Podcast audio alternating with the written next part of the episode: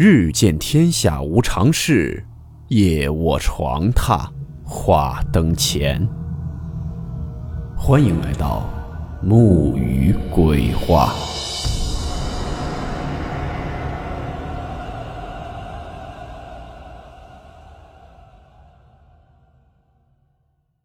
大家好，我是木鱼。今天这个故事是一位叫做刘雨辰的听友给我们分享的他同学经历的一起事件。故事名称：十字路口的车祸。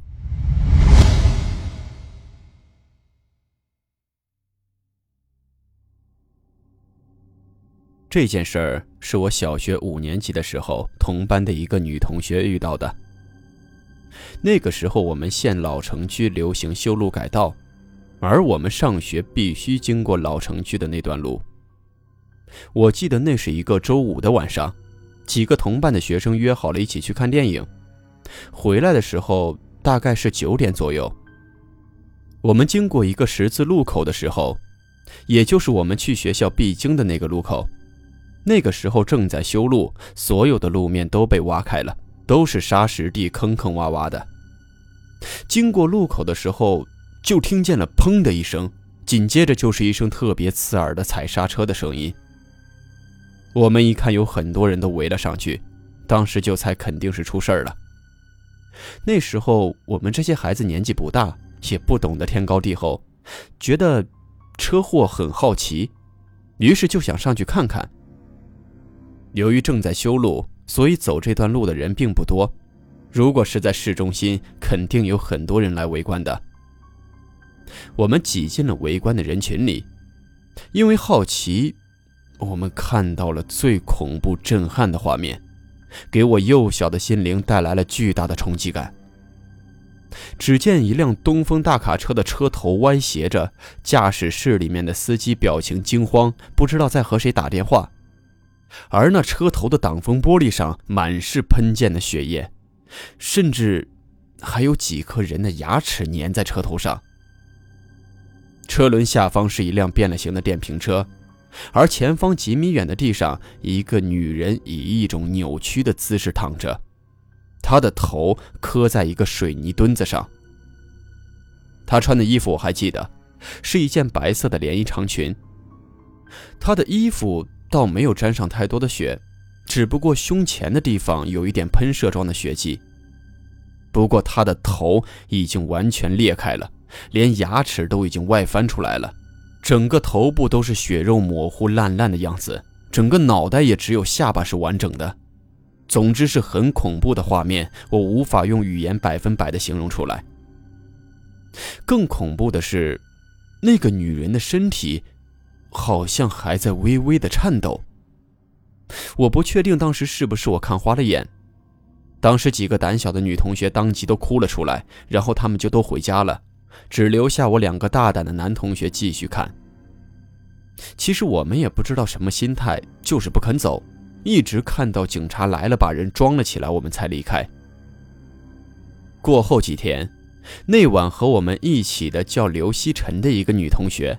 不知道为什么，就是一直没有来上学。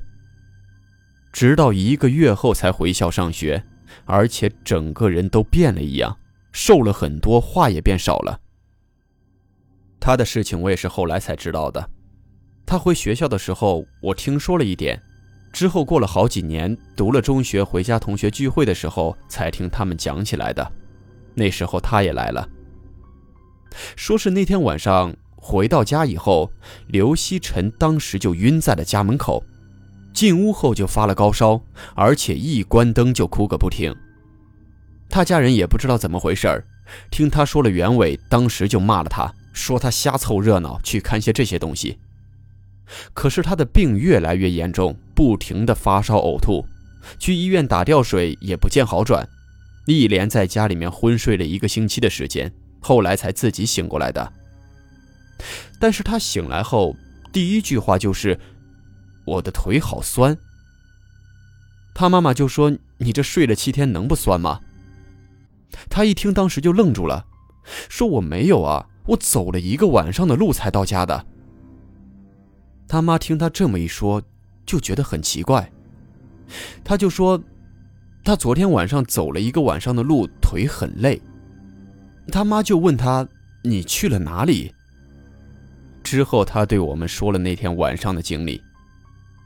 那晚他回家后，本来的路是他家的巷子口，可一进去，不知道为什么，居然找不到他的家门。那晚的月光很亮，把巷子照得清清楚楚的。可奇怪的是，一个人都没有，好像到了深夜的感觉。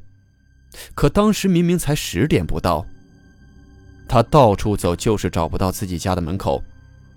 然后他就听到一个女人的声音，是那种很空旷的声音，跟他说：“你别走啊。”可他看不到人，他吓坏了，就想离开这个巷子。也不知道为什么，这条巷子就变得好像迷宫一样，一个人也没有。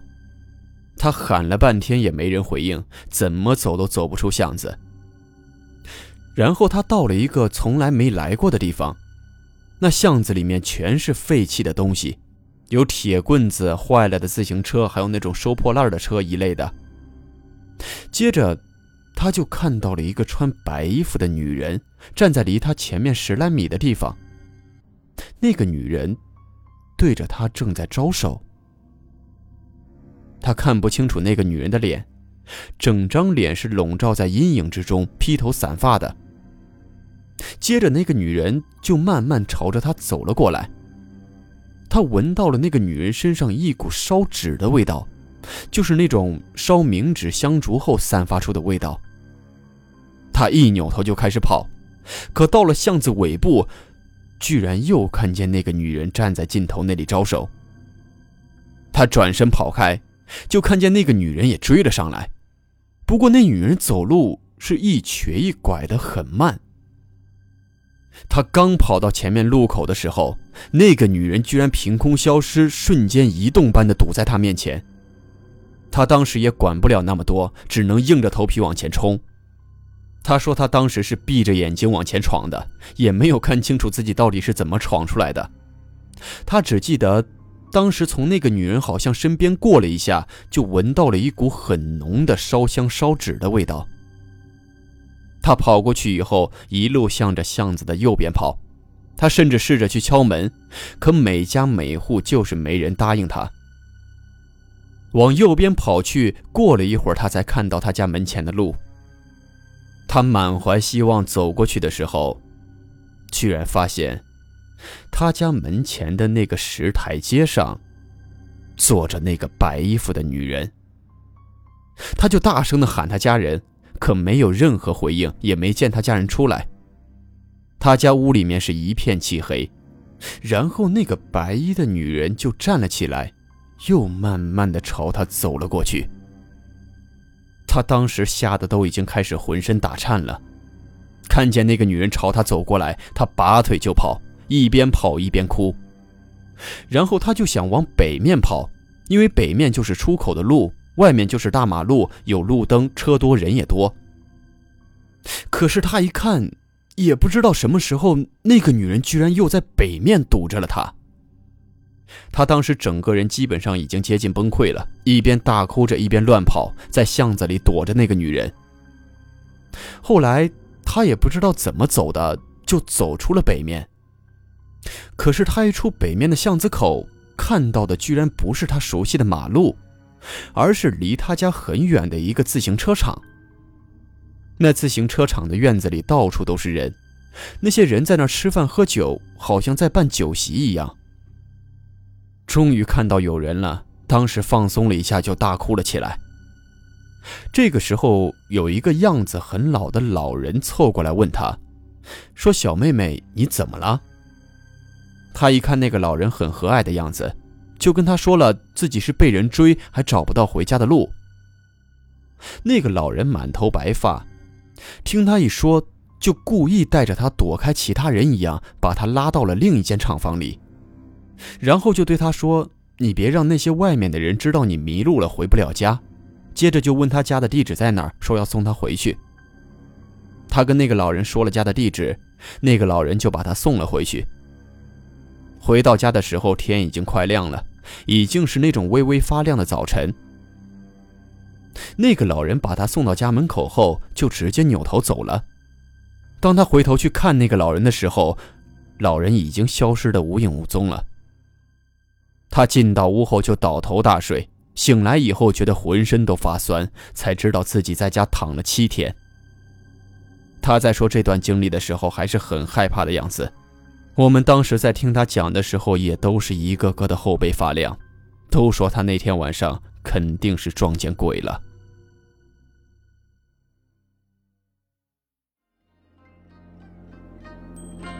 好了，我们今天的故事到此结束。